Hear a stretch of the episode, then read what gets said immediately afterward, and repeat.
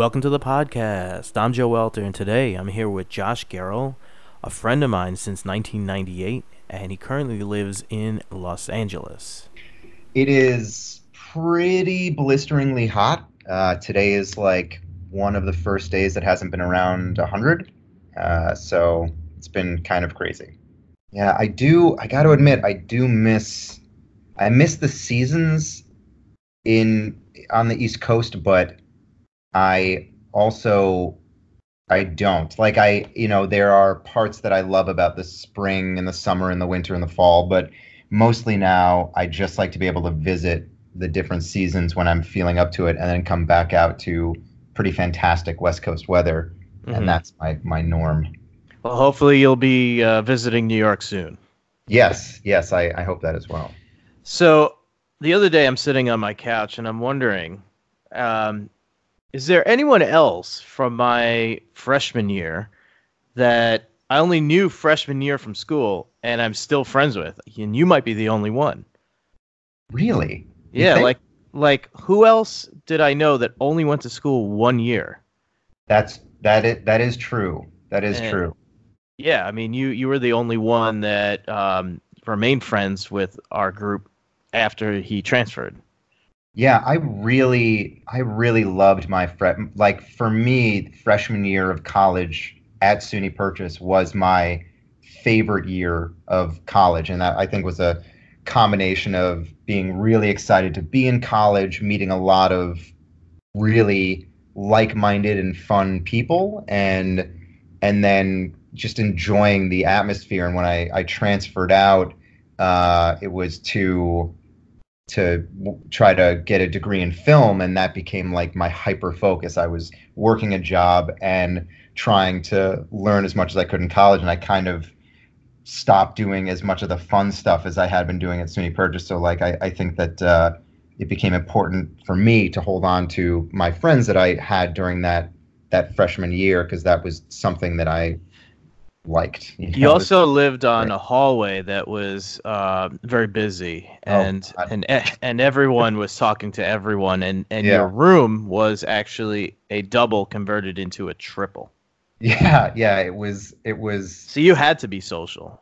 Yeah. Oh, oh, for, for sure. And uh, and as as you know, the irony w- w- is that both of my roommates. Um, so I had I had two roommates. One of them was is a musician, and uh, and he was pretty much not there at all. And when he was there, he wasn't very talkative. And the other one, uh, I thought we all thought in the beginning was very similar to me personality wise. He was very outgoing, very gregarious, and he. Um, and and the irony, the the the uh, the poetic justice of it all is as the as the year rolled on, I became much closer with the the other roommate who wasn't around, who was very quiet, and uh, and kind of became uh, the arch nemesis of my other roommate, who I thought we were going to get along so well, but he was like he was like the the uncontrolled evil version of me, like how I imagine I would be if I had no no self control and restraint with anything I thought or said. But you guys, in certain ways, you were very similar, but just opposite ends of the spectrum. Yeah, well, I, I get you know it's like one of those things that you you hear you know um, where two people are so similar that they don't get along. I think Mm. that, that that that was true to an extent there, Yeah. but I also I also feel like there was like like a cartoonish quality to his to his ridiculousness that as his roommate it was there wasn't any I couldn't get away from it so there wasn't a chance for any any rift to heal it just kept getting it just kept uh, becoming wider and wider and wider and of course you and and other people who were in my life then you guys all found it hilarious because you could of course walk away and then come back and hear a story and think it's hilarious because you're not you're not immediately involved in it Yeah, like I, I'd like to come into the room, stir things up a little bit, and then kind of, kind of, kind of leave. jerk. I know you you uh, you would do that. Michelangelo would do that. uh, it was I mean it was there was a lot of people and and and I I do think part of what I hold dear about SUNY Purchase was that really genuinely so many people were so friendly with yeah. everyone else. You know, there really wasn't. I think if anything, it was harder to find somebody who was uh, like like our my musician roommate, uh, who was really shy and kind of withdrawn and, and didn't really get to know everybody. I mean, there's something about SUNY Purchase, and and I, you know, you could speak to it more because you were there for the full four years, but where I, I think it was just this really um, welcoming atmosphere, and and as a freshman, it was you know it was amazing. Everyone's door was open. Everyone just kind of wandered in and out of everyone else's room, uh, which was was fantastic. Uh, you know, something that sticks out in my mind is, you know, a few things that we went through that freshman year uh, that kind of brought people together, like like the random fire alarms in the middle of the night, where. I would yeah. say goodbye to everyone, I'd go to sleep, and then I'd see you all at three o'clock in the morning outside, wondering what we were doing out there. Uh, yep. Or just randomly running into people at the dining hall which uh, you know you just kind of sat where whoever was there, you just sat next to them. It wasn't it wasn't like high school. No, no, it really it, it wasn't. I I really I think everybody was excited to meet new people, and that was not anything that I had experienced before. I mean, high school for me was very clicky, and purchase just wasn't like that. It was like everybody in some weird way was like the you know, the theater art kid who was a bit maybe a little bit of an outcast or something and and then this was a school where they all got together or something i was it's really it's really hard yeah. to you know i remember the first day people were actually holding the door for me and i'm like no one ever did this in high school or yeah. ever uh, so do you remember um, school is almost over and we for a while uh, we were building up to watch the Phantom Menace. Yes. This was this was going to be a big deal. We started buying the merchandise well before we knew anything about the movie because that was released a little earlier. And you got three tickets and you and you asked me if I wanted the third ticket and I said I'll, I'll take it but that was after school was out for the summer so it, it would have required me to drive two and a half hours from Suffolk County up to Mount Kisco uh, to meet up with you and and yeah. and you, I think your girlfriend at the time, and yes. um, I just remember that drive up, and I just couldn't wait to get there. And I met up with you guys, and we were so excited to go in. And then we we we watched the movie, and we came out, and there was nothing but silence. and it was like, did you like that movie? Um, yeah. I don't know. Maybe I need to watch it a second time.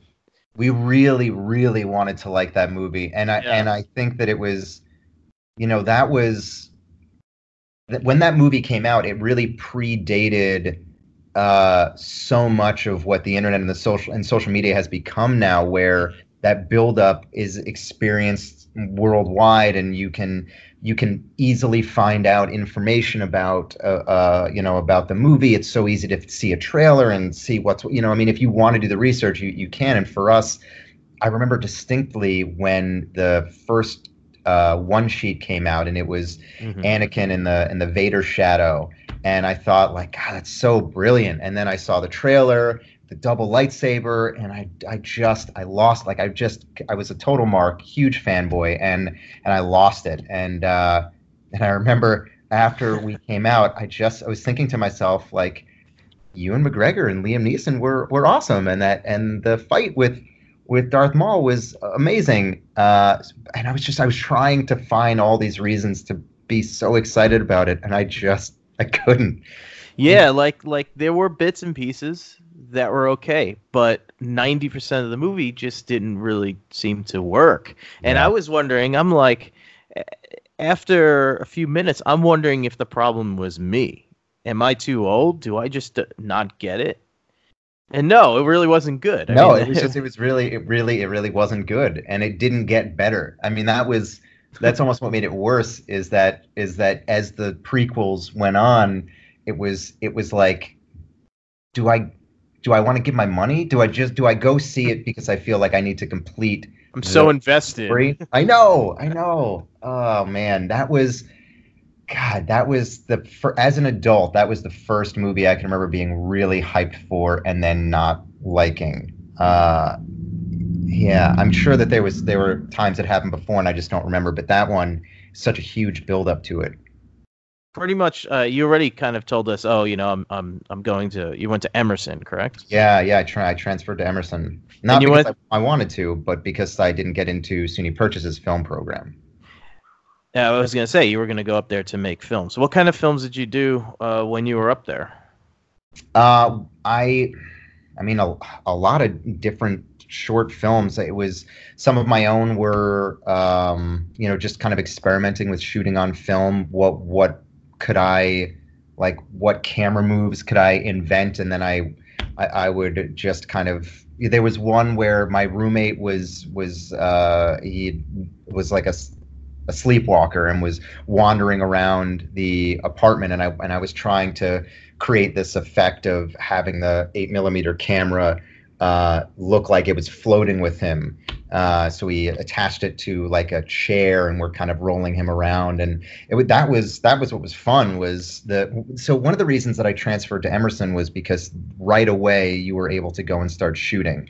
And that was something that wasn't true for NYU and USC and some of the other big, bigger film schools. And I just wanted to go out and and make stuff. In in high school we were shooting on video and we were editing on Adobe Premiere and and and to not be able to go and do that was disappointing. I, I mean I you know these other schools had great success and and for me I just was focused on what was going to be the most fun. And so uh, it was you know it was that it was any weird crazy story I could come up with. I'd go and borrow a camera. Once we got to start shooting digital you could just burn through tapes and um, I mean all of it was is pretty pretty much hot garbage uh, but it was it was really fun making it.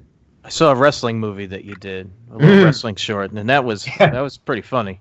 yeah, that's.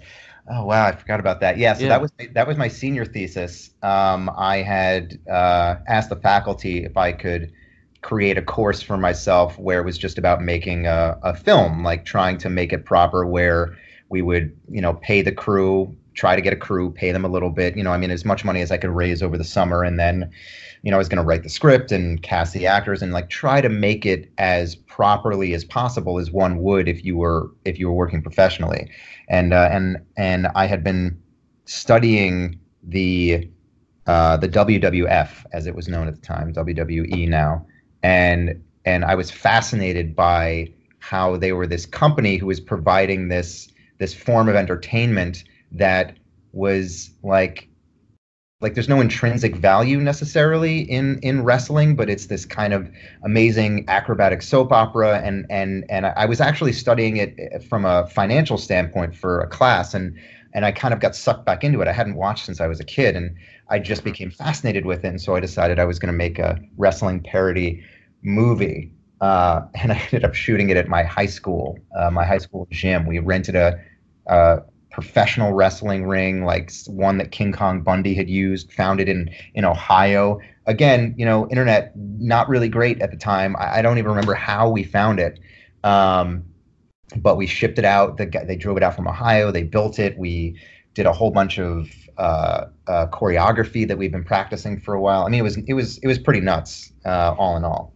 There was some really good lighting in it, and and you actually were able to get um, like kind of some saturated colors, if I remember correctly. Yeah, um, our our uh, director of photography, Ian McLaughlin, uh, also uh, he hired the the G and E crew, Gaffer, and uh, the sorry the uh, Grip and Electric crew, and his gaffer was phenomenal, and he worked with him very closely to kind of give me this um, almost uh, exaggerated comic book kind of of lighting. I wanted something that was as over the top as as a story. I'm surprised that you remember that. That's you. You have a phenomenal memory. Probably probably because you you've been lucky enough to not have a toddler in your life, which I guess really wrecks your ability to remember anything. But you've always had a pretty phenomenal memory.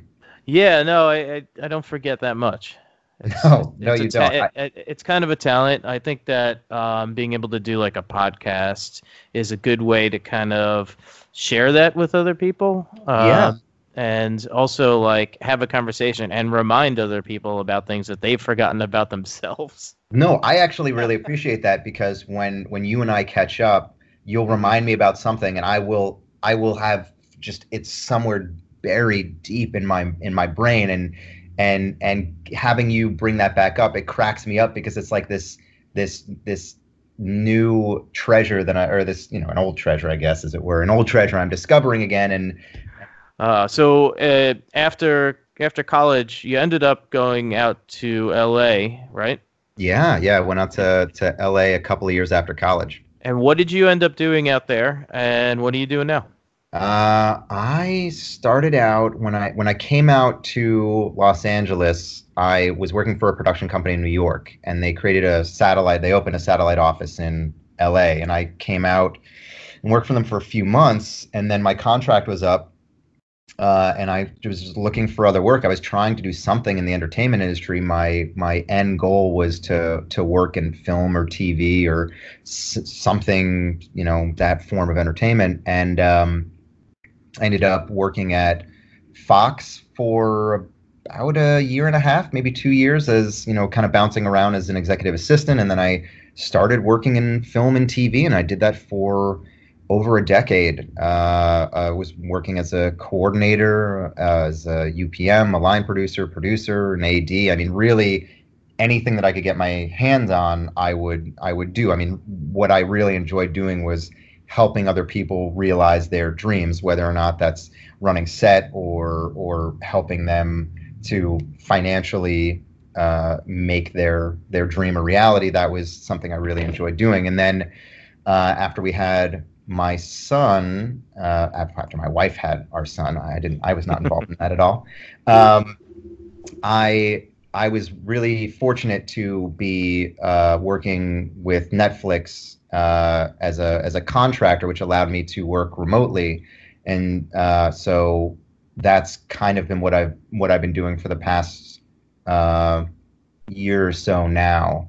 Um, is is working for them. I can't say on what. It's all you know hush hush stuff, but it's been. I mean, that's the Netflix has been phenomenal. So a contractor does what for Netflix? Well, a contractor is basically a uh, an outside uh, entity that's hired by a company to, to do a job for a set amount of time. So they're not on staff; they're just there for the length of the project. And so I've been fortunate enough to bounce around from project to project for them for, I mean, I guess since 2012. Um, you know, different stuff has come up. There are times where you know, like a six month break or an eight month break, and they, you know, between projects, and I just constantly stay in contact with them because really they're without getting too deep into it their their uh, outlook on on uh, their workers on the fact that that you know if you don't have to be in an office then don't be in the office. You know you can work remotely. You don't always have to be in here. Just be available for meetings and that kind of thing. That it was really phenomenal having just had a kid because I could put in the hours I needed to, but I could be home to help when you know as as my wife was healing and as he was growing up, I could be around for all of that. And that's in a perfect world is a job I, I can I, I would find a way to make permanent. But for now, I'm just enjoying it while it's here. That's awesome. Yeah. Did you have happen to see the new um, Dark Crystal on Netflix?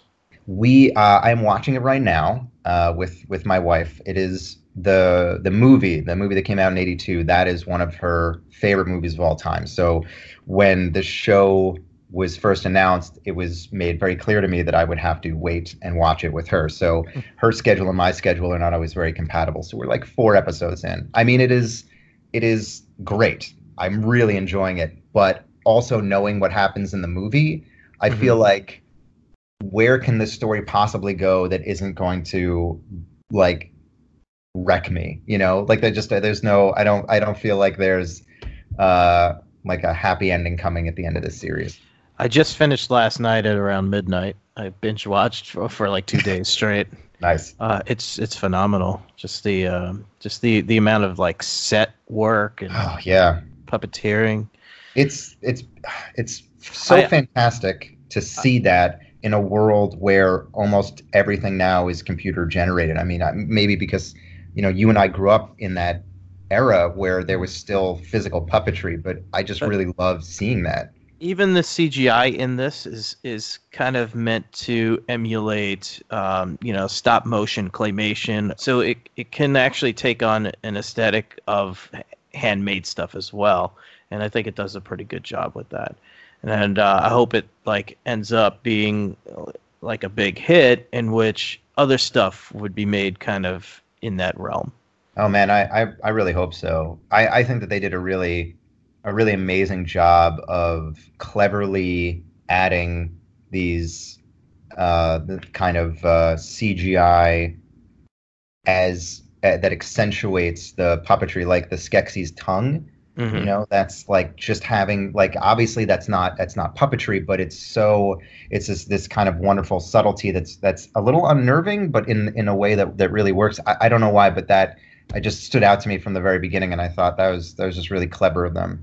So I'm I'm a big nitpicker for um, you know having sets match and continuity, sure. and I'm sure you are the same. And yes. I I spent um, like a day kind of going through the old movie stills, yeah. and, and, and kind of looking at what they did in the show, and they matched those things up perfectly. Like it just is a is a newer looking version of the old worn out version of the same kind of set from 1982. Uh, and, yeah. it just, and it makes sense, but they've really got every um, bit and piece of that done to the T without cutting any corners, and that's what I kind of like the most. Yeah, I was really I was really impressed with that, and they they brought on uh, as many people from the original movie. I mean, I, so I heard that they brought on as many people from the original movie as they could to help keep the the kind of keep it true to that movie and as you said so much of it is exactly the same they did their their homework to make sure that for all the the fans out there all the old fans that it is that there is that kind of thing that you can connect to and all the new fans can go from the show to the movie and and not miss a beat which as just is amazing it's very impressive yeah i would i would have a lot of fun doing a like a, a semi frequent conversation with Joe about like do you remember because I feel like most of the time I won't remember and it'll be oh. really fun reminding me about all the things that I don't remember. I run into the issue that I think everybody remembers everything and and truthfully I'm on an island and I'm the only one. No, it's it, it's it's well for me it's very true. Uh, now I don't remember anything that happened like last week but it'll be like I really it's a lot it's a lot of fun for me to be able to reminisce about stuff and not quite remember it and then you like you give me a couple of pieces of information and suddenly it comes flooding back. That's that's a lot of fun. I mean, obviously, any topic is yeah. is on the table. And thanks again. And yeah, dude. Uh, My pleasure. You know. All right, talk to you later. Bye. Bye.